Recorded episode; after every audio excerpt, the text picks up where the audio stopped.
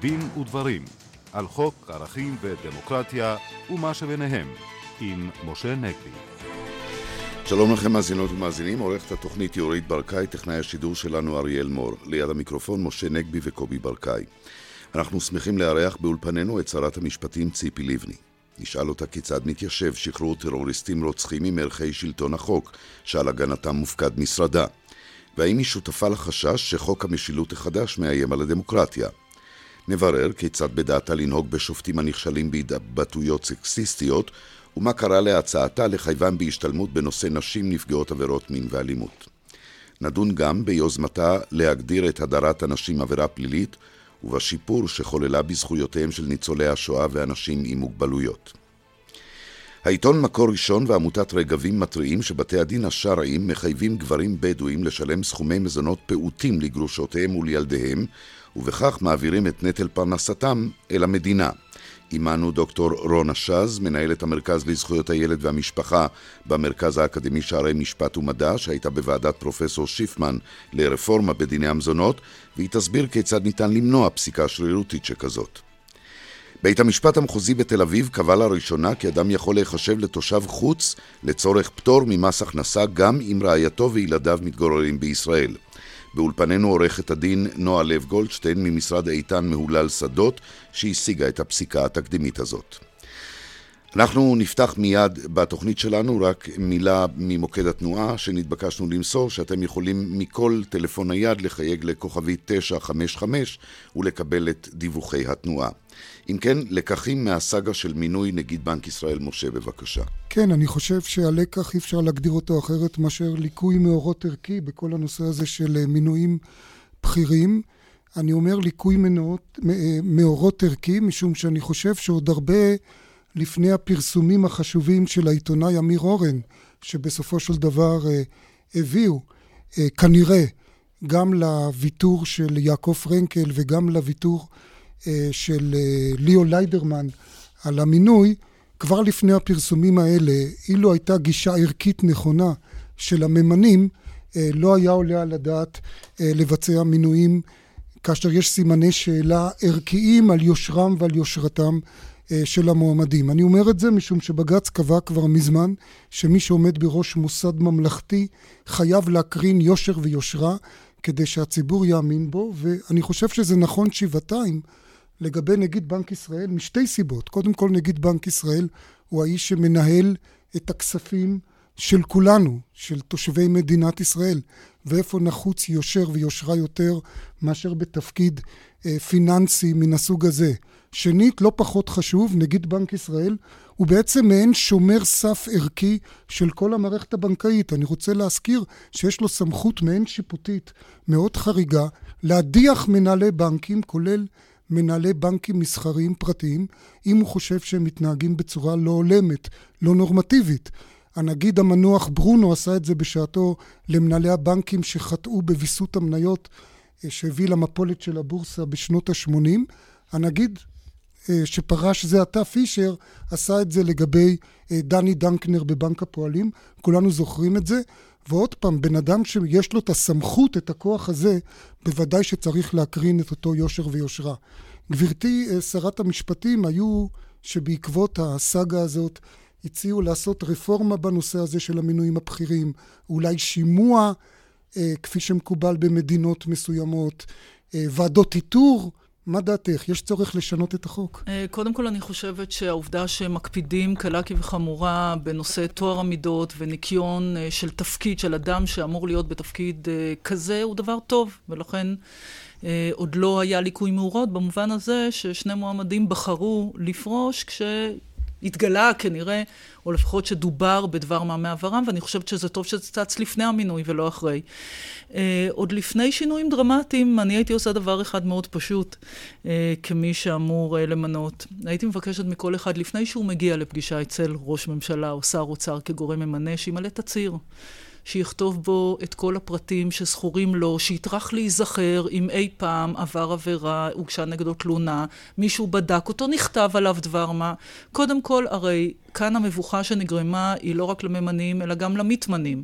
ובוודאי שהם היו שמחים אה, להימנע מזה, ואני יוצאת מתוך הנחה ש... איזה הנח, הנחת תום לב שהדברים, הם, או שלא חשבו שיצוצו, או שלא עלו בראשם לפני. וזה צעד מאוד קטן, מאוד קטן, אבל לפחות יגרום להציף כלפי מעלה את כל אותם נושאים, אפילו ברמה התנדבותית. כוונתך תצהיר בשבועה. כי היום יש שאלות. תצהיר, כן, אני עורכת דין, אז אה, אני, כן. מבחינתי תצהיר זה מאומת, כן. כן, לטובת המאזינים. כן, ואז כמובן... אה, יחסוך, לפחות יציף כלפי מעלה, יאפשר uh, לממנה. לדעת את כל העובדות, יהיה רענון זיכרון גם של אלה שמבקשים להתמנות. אני לא יודעת אם זה יעשה תיקון כולל, אבל זה לפחות צעד אחד שלא קיים היום. זה כמובן מביא אותנו לנושא המאוד כאוב ולא כך נעים, אבל שחייבים לדבר עליו, של מינוי שופטים שלוקים מבחינה ערכית. נתקלנו באחרונה בתופעה הזאת. לצער, לשמחתנו היא לא נפוצה, אבל היא קיימת, של שופטים שהתבטאו בצורה מאוד פוגענית, אה, במיוחד אה, כלפי נשים, התבטאויות שוביניסטיות, סקסיסטיות, אה, והיית צריכה להתמודד עם השאלה איך מגיבים על התנהגות כזאת, אבל קודם כל איך מונים מראש מינוי של שופטים כאלה? את חושבת שהיום שיטת המינוי יש בה סינון מספיק מההיבט הערכי? קודם כל עברנו שינוי מהותי בבחירת שופטים. Uh, הרי זו פעם שלישית בעצם שאני מגיעה למשרד המשפטים. Uh, הפעם הראשונה שהייתי זה היה בעיניי uh, בלתי מתקבל על הדעת, זה היה יותר מינוי ופחות בחירה או הערכה מוקדמת, uh, ויש שינוי מהותי. אה, במסגרת התהליך הזה של מרכז הערכה המוקדם שעוברים השופטים, אז אה, גם אנחנו, הבוחרים מתוך הרשימה הגדולה, מקבלים יותר כלים וכלי הערכה.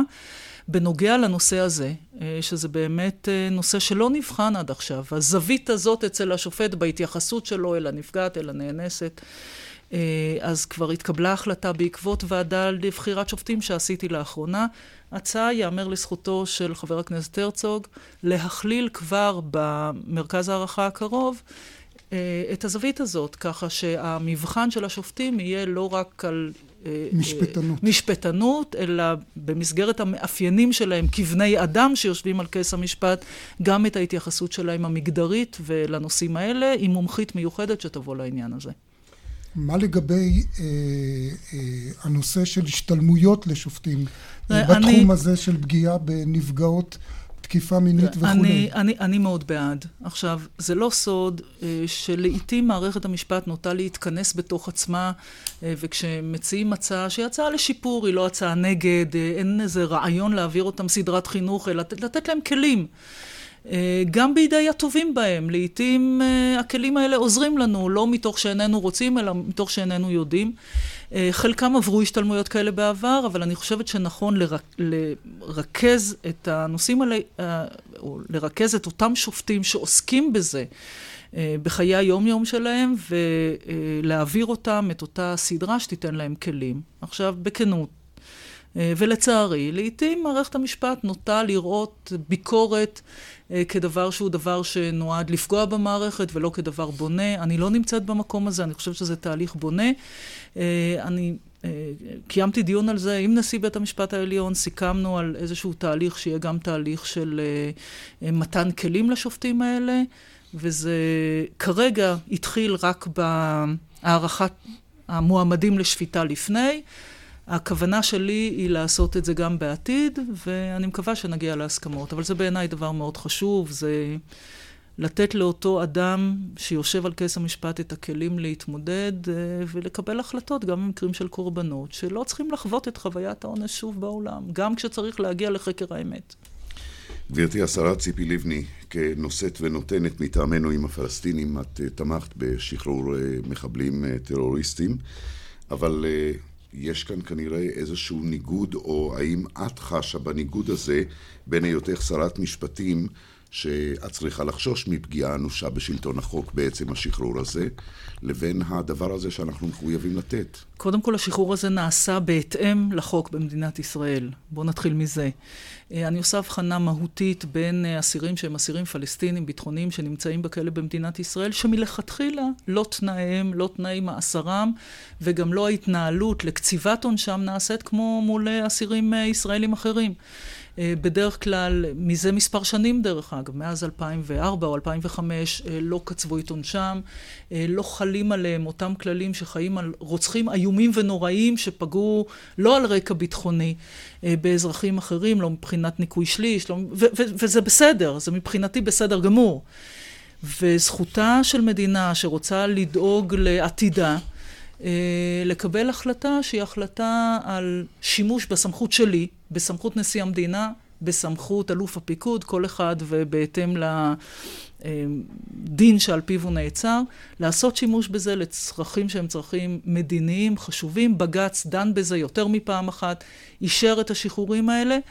אה, ואני, בתפיסה שלי, כשחוטפים חייל או מבקשים תמורת גופות, ארגון טרור שעושה את זה, בעיניי זה לשים אקדח לראש למדינה. ואני לא יכולה להגיד שאני מעדיפה סיטואציה, כי סיטואציה איומה ונוראית, ולדבר עם משפחות הקורבנות זה קורע את הלב. אין, אין מילה אחרת. אבל השיקול שלי צריך להיות שיקול כולל, לא רק בכובע שרת משפטים ולא רק כאב אה, הקורבנות, אלא האם באמת השחרור הזה מייצר כאן אה, משהו נכון יותר למדינת ישראל על ערכיה. וזה המצב. את יודעת, השר סילבן שלום אמר שבעצם אה, נקלעתם אה, אה, בלית ברירה לנושא שחרור האסירים, כי ראש הממשלה ניסה להציע להם הפסקת בנייה בהתנחלויות שאינן נכללות בגושי ההתיישבות, והם לא הסכימו לקבל את זה, ואז נאלצתם לבלוע את הצפרדע הזאת. קודם כל, אין כאן בלית ברירה, יש כאן החלטה. אנחנו מקבלי החלטות, והבחירה במזרח התיכון היא לעיתים בין אופציות גרועות. וזאת הייתה אופציה שאסטרטגית הייתה האופציה הפחות גרועה. בעיניי, למשל, פתיחת משא ומתן, כשאסטרטגית אנחנו מתחילים אותו בנחיתות, כמו שקו הגבול כבר מסורטט אה, מראש, דבר שלא מתקבל על הדעת מבחינתי, זה דבר הרבה פחות טוב. בשאלת אה, הקפאת בנייה, וזה גם לא אחד לאחד לבחור בין, אבל רק צריך להבין משהו ברמה המדינית. על פי תפיסתנו, אנחנו רוצים לשמר ולחזק את גושי ההתיישבות, ובצדק, ולכלול אותם בעתיד כחלק ממדינת ישראל.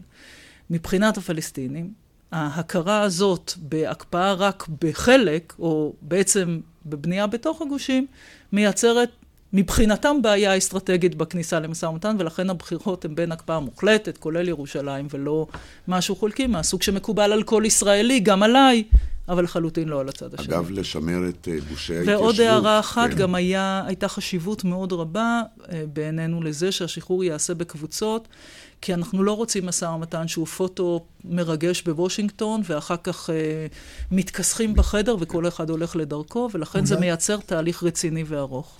אה, אפרופו אה, גושי ההתיישבות שאמרת עכשיו שהם מתכנסים לתוכם, אז uh, על פי uh, ההחלטה של היום של הממשלה של uh, מתן עדיפות לאומית למקומות מסוימים, את עדיין יודעת איפה נמצאים גושי ההתיישבות, או לפי מה שהוענק לכל מיני מקומות את כבר לא יודעת איפה נמצאים? ההחלטה היום התעלמה מגושי ההתיישבות, לצערי. ההחלטה היום זאת החלטה תקציבית של חלוקת תקציב המדינה. אני מאוד בעד שימוש בתקציב המדינה כדי לגשר על פערים חברתיים, לתת למי שאין לו, לתת דיפרנציאלית, לתת יותר. במקומות שסוציו-אקונומית הם נמוכים, לתת יותר בפריפריה ולהשקיע פחות במרכז, וגם לחזק את אותם יישובים שנמצאים בקו עימות, ולמדינת ישראל יש עניין אה, שאותם אה, אנשים שגרים שם אה, באמת יישארו שם. היום בישיבת הממשלה נוספה החלטה נוספת, שהיא לא דרמטית מבחינה מדינית, אבל היא...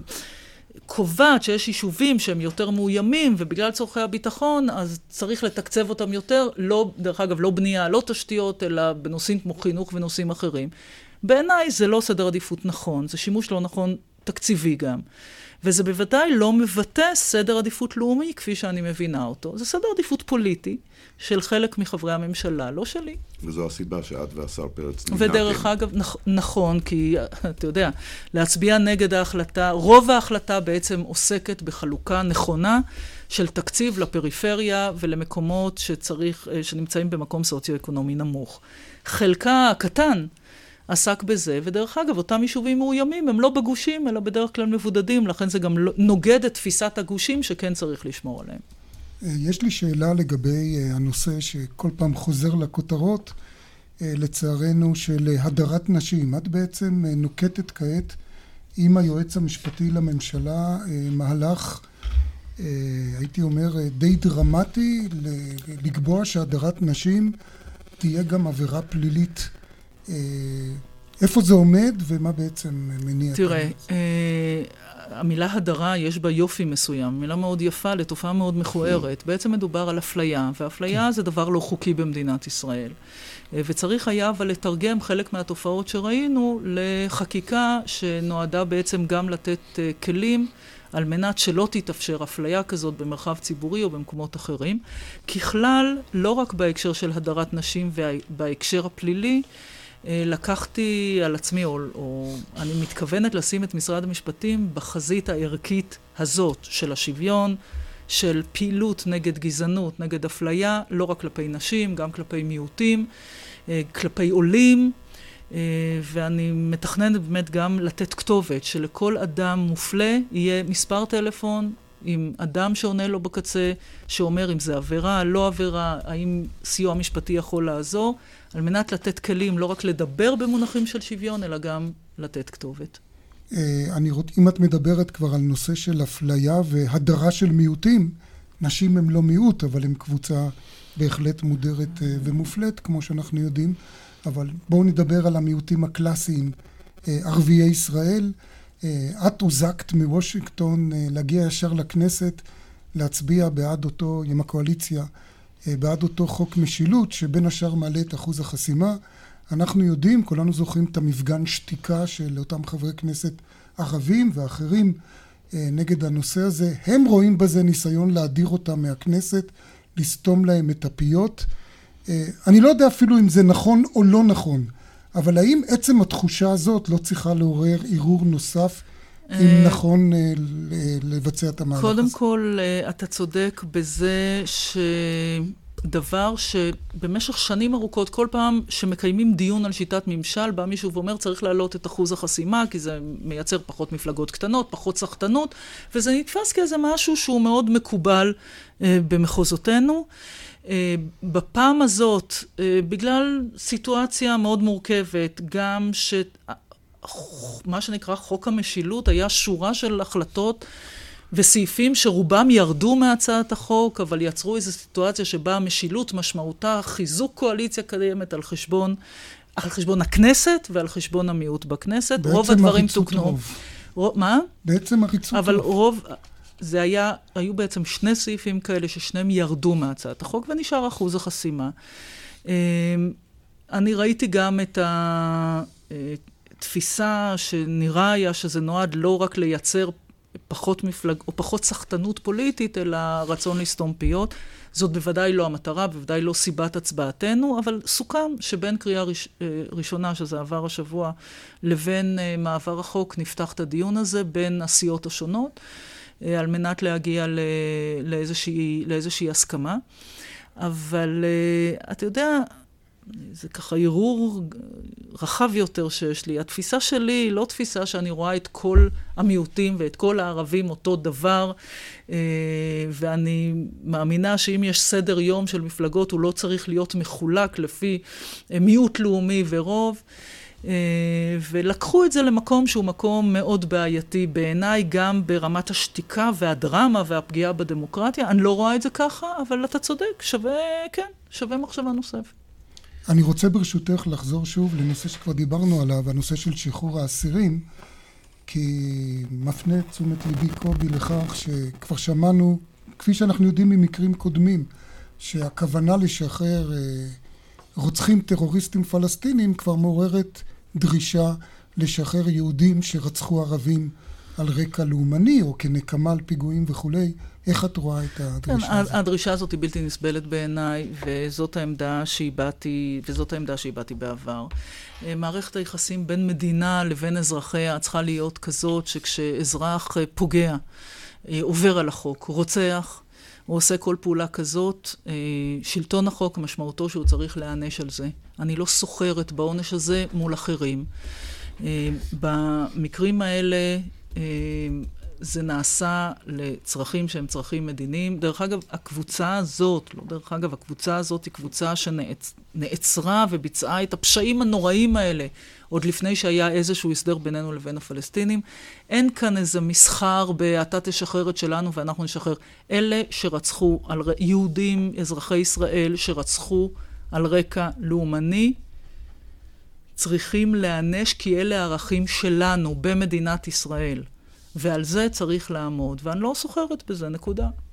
אה, אולי לקראת סיום, אה, השרה לבני, אה, נזכיר משהו שאני חושב שלגביו, בניגוד אולי לדברים אחרים, יהיה קונסנזוס גם אצל המאזינים שלנו. מהלך מאוד חיובי שנקטת לגבי זכויותיהם של ניצולי שואה לקבל סיוע משפטי מהמדינה. אולי תסבירי את הנושא הזה. כן, אחת, אה, אחת לכמה זמן אה, פתאום אנחנו מתעוררים ומגלים שוב את ניצולי השואה שחיים בינינו בתת תנאים. אה, כואב הלב כל פעם, הם הולכים בעצם והם הם, הם מתים בתת תנאים. עכשיו, יש להם זכויות שהם יכולים לקבל מהמדינה. רק הם לא מודעים לה, וכדי, כל אחד מכיר את הביורוקרטיה במדינת ישראל, וכדי לקבל סיוע משפטי רק ערימת הטפסים שהם היו צריכים למלא, וההוכחה שהם עניים מספיק בשביל לקבל סיוע משפטי היה בעיניי בלתי נסבל, ולכן ממש עם כניסתי לתפקיד, רעיון שהוא עלה על ידי, אה, באמת, אה, שהובא לפתחי כי חשבו עליו, ופשוט העברנו חקיקה שאומרת שניצולי שואה, על מנת לברר את זכויותיהם, לא צריכים למלא טפסים, לא צריכים להוכיח שאין להם עצם היותך ניצול שואה, מספיק בשביל שתקבל את אותה עזרה וסיוע במגעים שלך, אה, על מנת לברר את זכויותיך ולאכוף אותם. אני חושב שמגיע לך אה, עוד מחמאה בנושא הזה. של נגישות נכים ששיפרת כן, והכנסת שיפורים. כן, אוף, זה באמת אה, חקיקה שגם בה נגעתי עוד כשהייתי שרת משפטים אה, בעבר ונעשתה בשלבים, אבל לא יושמה. ולא יושמה בהיעדר תקנות, אז גם חתימה, חתימה על תקנות שעבדו עליהן באמת הרבה מאוד זמן. אני מניחה שיהיו כאלה שיטענו שזה קשה ליישום וזה הוצאות כלכליות, אבל יש מקומות שבהם אה, אתה לא יכול לטעון שנכה לא יכול להגיע עכשיו לחוף ים כי אין בו נגישות, רק כי זה עולה כסף לרשות המקומית. ואני מאוד גאה בצעד הזה, הוא פשוט נכון. ייקח זמן עוד ליישם אותו, אבל לפחות שידעו הנכים שבקרבנו, שזה בתהליך של ביצוע, לא רק איזה מין אמירה כללית של נגישות.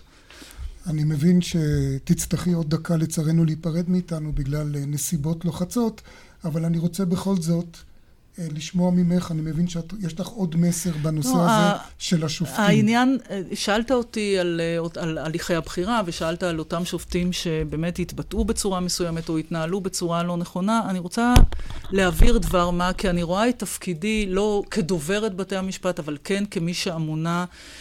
על שמירת מעמדו של בית המשפט. זאת אבן יסוד בדמוקרטיה הישראלית. אני לא אתן את ידי למצב שבו יש כאלה שבאמת הביקורת הופכת להיות לא עניינים ואומרים כולם אותו דבר. לא, לא כולם אותו דבר, אבל אני מאמינה שדווקא בתוך אותה קבוצה איכותית וראויה וישרה והגונה ומקצועית, כשמתגלים אותם אה, בודדים, שהם בודדים שעושים את המעשה הלא נכון, ברגע שהקבוצה כולה בהסכמה, וברגע שזה לא פעולה גם רק מטעמי, אלא בשיתוף פעולה עם נשיא בית המשפט העליון, אומרים, את זה צריך לתקן.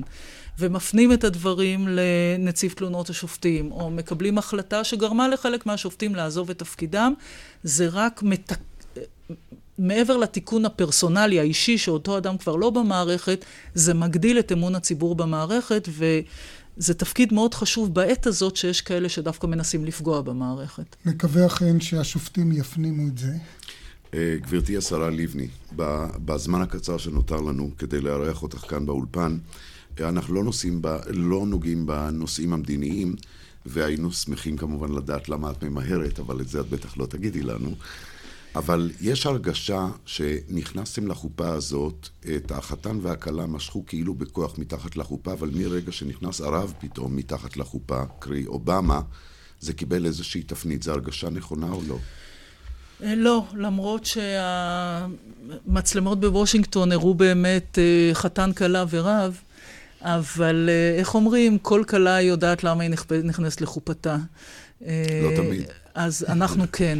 זה אינטרס ישראלי מובהק, זה לא טובה לאמריקאים, זה לא נישואים בכפייה. זה תהליך שבו מדינת ישראל, כדי לשמור על הערכים שדיברנו עליהם הרגע, צריכה להגיע להסדר. אה, זה נעשה הפעם בצורה שבה היה צריך את העזרת המגשר לצורך העניין. Mm-hmm. זה לא בורר שהכריע, אני כאן מדברת משפטנית, כן, זה כן. מגשר שמצא את הדרך שנוכל כולנו לא רק להיות פעם אחת בוושינגטון, אלא מרגע זה אנחנו זוג. זאת אומרת, זה בילטרלי, זה משא ומתן בינינו לבין הפלסטינים. Uh, כמובן שאם האמריקאים ירצו להקל בתהליך ונידרש לזה בהמשך, אז uh, uh, יכול לעזור, אבל המשא ומתן הוא בילטרלי. אם זיכרוני אינו מטעה אותי, אם הוא מטעה אותי, אז נעצור בזה. כן. נדמה לי שאת התנגדת לעסקת שליט. נכון. אז מה קרה עכשיו שאת מוכנה לשחרור אסירים? אני התנגדתי לעסקת שליט, התנגדתי לעסקת טננבאום, אה, ולעומת זאת שחררתי בעבר כשהיה צריך, אה, ולצערי מדובר בגופות של אה, רגב וגולדווסר. כשארגון טרור שם אקדח לראשה של מדינה וחוטף חייל או, מבק... או אזרח או מבקש תמורת גופות, השאלה היא לא האם אתה משחרר טרוריסטים, אלא עבור מי אתה משחרר. וכשזה נעשה עבור חיזבאללה או עבור חמאס, שאין שום סיכוי להגיע איתם להסדר, והם עושים את זה על דרך של טרור, לא רק שחרור הטרוריסטים, בעיניי מבחינת תפיסת ישראל באזור זו תפיסה של חולשה. כשבאה מדינת ישראל עם אותו גורם שאולי, אני מקווה, יש סיכוי להגיע איתה להסדר, משחררת את אלה, אתה יודע למה הם חלקם לא שוחררו בעסקת שליט? כי הם סירבו להזדהות עם החמאס. והם מוחזקים בכלא הישראלי עוד לפני שנחתם איזשהו הסדר בין ישראל לבין הפלסטינים. אז זה הליך קשה וקורע לב ומנוגד ל, לכל תחושת הצדק של כולנו. אבל כאמור, בבחירה בין מטרות, שלא נשאר כולנו חטופים באין תהליך אה, כ- כמדינה, רק כי אנחנו לא מוכנים לעשות צעד מהסוג הזה, שאין לו השלכה אסטרטגית על העתיד שלנו, למרות שהוא קורע את הלב לכולנו. גברתי השרה ציפי לבני, אני מאוד מודה לך שבאת אלינו לאולפן. תודה רבה. שבע וחצי עכשיו בדיוק, ומלאכי חזקיה מגיע לעדכון חדשות. שבנו אליכם עם דין ודברים. תחקיר של העיתון מקור ראשון ועמותת רגבים טוענים שבתי הדין השרעיים מטילים סכומי מזונות פעוטים על אבות בדואים או ערבים, ובכך מטילים את נטל פרנסת משפחתם על המדינה. הדוקטור רונה שז היא מנהלת המרכז לזכויות הילד והמשפחה במרכז האקדמי שערי משפט ומדע, והייתה גם חברה בוועדת שיפמן לרפורמה בדיני המזונות, ודוקטור רונה שז, הייתה לכם בעצם בוועדת שיפמן המלצה שהייתה יכולה לפתור את הבעיה. כן, הבעיה הספציפית הזו לא הייתה מול אה, עיניהם של חברי ועדת שיפמן, אבל בכתב המינוי שלה, ועדת שיפמן התבקשה בין היתר לבחון דרכים ושיטות כדי להגיע לאחידות בפסקת מזונות וחלוקת אה, בין, בין ההורים. והמלצות ועדת שיפמן מבוססות על שני, אה, שני עקרונות בסיסיים, המוגנת באמנת האו"ם בדבר זכויות הילד. ראשית, כל ילד זכאי לתמיכה כלכלית שתבטיח לו רמת אה, חיים אה, הולמת. ושנית, שכל הורה חייב בתמיכה כלכלית בילדו בהתאם להכנסותיו. בעצם בואי, מה בואי, שאתם כן, הצעתם בוועדה זה לקבוע נוסחה שתתחשב במצב הכלכלי של הגבר, האב, ובמספר הילדים, ואז לפי זה יהיה בעצם סכום מזונות שבית הדין, לא משנה אם זה בית דין רבני, בית דין שרעי, בית משפט למשפחה אזרחי, זה הסכום שהוא יצטרך אה, לפסוק. בדיוק, בדיוק. אה, על פי זה שיש טבלה ונוסחה קבועה, זה מה שאמורה להביא את האחידות בין הפסיקה במגזרים השונים. זאת אומרת... ומה קורה בעצם עם ההמלצות למיטב ידיעתך? מתי אה, נתתם את ההמלצות של ועדת שכנע? הדוח הוגש לשר המשפטים באוקטובר 2012, ולמיטב ידיעתי אין שום התפתחות אה, זה הוגש, זה הוגש עוד אה, לשר המשפטים הקודם, יעקב נאמן, כן, יעקב כן, נאמן. כן. ואני רוצה למאזינים mm. להסביר את המהות של הדבר הזה שאתם מדברים.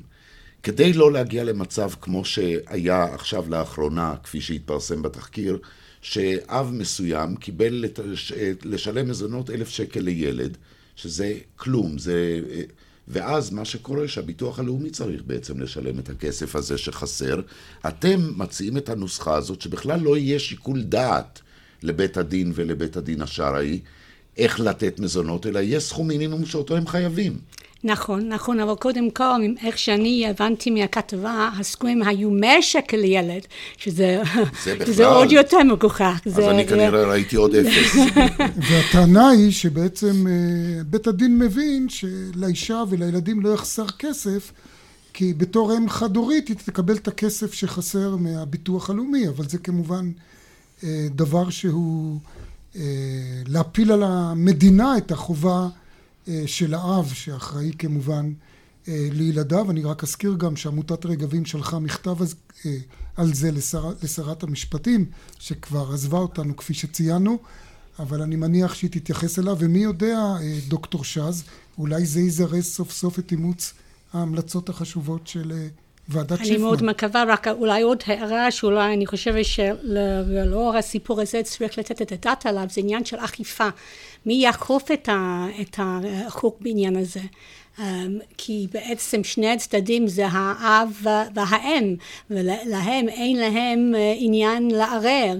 אז אני מציע שאולי צריך לתת את הדעת לאפשרות לתת לביט... מוסד לביטוח לאומי איזשהו אה, עמדה, איזשהו מעמד שהוא יכול אה, לערער אם אה, נראה לו שה, שהסכום, שהסכום בדיעבד, כן. כשמבקשים מביטוח לאומי איזשהו קצבה השלמה ואם נראה לו שבאמת החוק לא יושם שיהיה לביטוח לאומי אפשרות לערער. לערער, אני מבין. דוקטור רונה שז אני מאוד מודה לך על הדברים האלה, ועכשיו אנחנו עוברים אל סיפור אחר לגמרי מתחום המיסים. האם אדם בעל משפחה יכול לטעון למשל שמרכז חייו בסינגפור בעוד שאשתו וילדיו חיים בישראל? עורכת הדין נועה לב גולדשטיין, מנהלת מחלקת המיסים במשרד איתן מהולל שדות, את שכנעת את בית המשפט שכן. נכון. הכיצד? שיטת המיסוי בישראל עברה תפנית גדולה משיטה טריטוריאלית לשיטה פרסונלית. בעבר היו מחייבים במס רק הכנסות שנסמכו בישראל. ובמעבר לשיטה הפרסונלית, החיוב במס הוא של כל מי שנחשב תושב ישראל. ואיך יודעים מי הוא תושב ישראל, מה אומרת החוק, מה אומרים האמנות. באים ובודקים למעשה את אה, אה, היכן נמצא מרכז החיים של אותו אדם, ובאים ובוחנים את אה, מלוא הזיקות יכול להיות מקום אה, מגוריו שלו הוא, מקום מגוריו של משפחתו, מקום עיסוקו, אה, מקום אה, אינטרסים הכלכליים, מרבית הקשרים החברתיים שלו. צריך לבוא ולבחון את מלוא הזיקות של אותו אדם כדי לבוא ולקבוע היכן מרכז חייו, ובהתאם האם הוא כן או לא תושב ישראל. אני אולם, רוצה להסביר, כן, אולם. אולם, המעבר לשיטה הזו יצר מחלוקות רבות בין הנישומים לבין רשות המיסים. אה, בעיקר במצבים, כמו המצב אה, שבתיק הזה, שבו אה, המשפחה התפצלה. בת הזוג ובנותיו של הנישום גרו בישראל, חיו בישראל, ואילו הוא הקים או ביסס את מרכז חייו במדינה אחרת. שם הוא גר, שם הוא עסק, שם הוא ביסס קשרים חברתיים וכלכליים. והעמדה הכמעט אוטומטית של מס הכנסה של רשות המיסים הייתה, מטעמים אפילו של נוחות, לבוא ולהסתכל אך ורק על אה, היכן גרה בת הזוג, היכן היא מתגוררת, ואם היא מתגוררת בישראל, ואם לא אמר אותו נישום אחרת, אה, אה, שהוא לא, שהוא לא נשוי לה או שהם או, או נתן הסבר אחר לעניין זה, לא הסכים מהרשות המיסים לקבל את העמדה שיכול אותו נישום שלא לחשב תושב ישראל.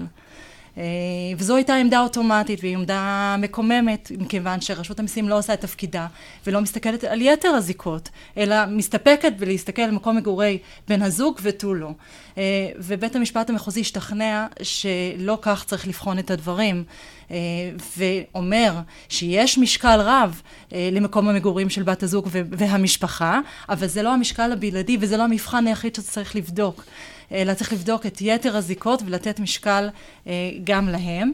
בעצם נדמה לי, עורכת הדין אה, לב גולדשטיין, שמשנים פה את מושג המשפחה במידה מסוימת, כי אני חושב שלפני 20-30 שנה לא היינו רואים בן אדם שחי בסינגפור ואשתו וילדיו חיים בישראל כיחידה משפחתית נורמטיבית. זה נכון שמושג המשפחה השתנה. השתנה ו, ו, ובית המשפט במקרה הזה התאים את הפסיקה לזמנים האלו והיום יש הרבה מאוד צורות חיים אלטרנטיביות או צורות של חיים זוגיים אלטרנטיביים ובית המשפט הכיר בזה בעוד שרשות המסים סירבה והיה מוכן להכיר במין מצב כזה, במין הסכמה כזו בין בני זוג, שאחד יחיה פה והשני לא. רשות המיסים משלימה עם הפסיקה הזאת? רשות המיסים לצערנו איננה מסכימה, והגישה ערעור לבית המשפט העליון, ואנחנו נתמודד גם שם. אני מקווה שלאחר הערעור תהיה לנו עוד הזדמנות כן, לארח אותך. ובבית המשפט העליון אתם תצטרכו להוכיח ששיטת השטיח המעופף היא השיטה הנכונה לדעתכם. משה, אנחנו לפני סיום ורציתי עוד הערה בשולי כל הדברים האלה. כן, למעשה הערה מחזירה אותנו למה שפתחנו בו, סאגת נגיד בנק ישראל. אני רוצה לומר, וזה אולי יתחבר גם לנושאים הנשיים שדיברנו עליהם עם שרת המשפטים, נושאים נשיים שנוגעים לא רק לנשים לדעתי, אני רוצה לומר שגם אני מצטרף לדעה שהביעו רבים שמי שצריך למנות עכשיו לנגיד בנק ישראל זה דוקטור קרנית פלוג. אני לא אומר את זה מנימוקים כלכליים, כי אני לא מבין בזה כלום, ואפילו לא רק בגלל שהיא כבר עברה את ועדת טירקל, אלא אני רוצה להזכיר שבית המשפט העליון שלנו אימץ את דוקטרינת העדפה המתקנת לנשים. והדוקטרינה הזאת אומרת שאם בין מועמדים מתאימים יש אישה, צריך להעדיף אותה. זה שהיא מתאימה, אין לנו ספק. סטנלי פישר המליץ עליה. אז הנה נימוק משפטי למינויה של דוקטור קרנית פלוג. ובזאת סיימנו. תודה לשרת המשפטים ציפי לבני, לדוקטור רונה שז, לעורכת הדין נועה לב גולדשטיין, לעורכת התוכנית אורית ברקאי ולטכנאי שלנו אריאל מור. באולפן היינו משה נגבי וקובי ברקאי. דין ודברים בשידור חי ביום ראשון הבא. שלום וערב טוב.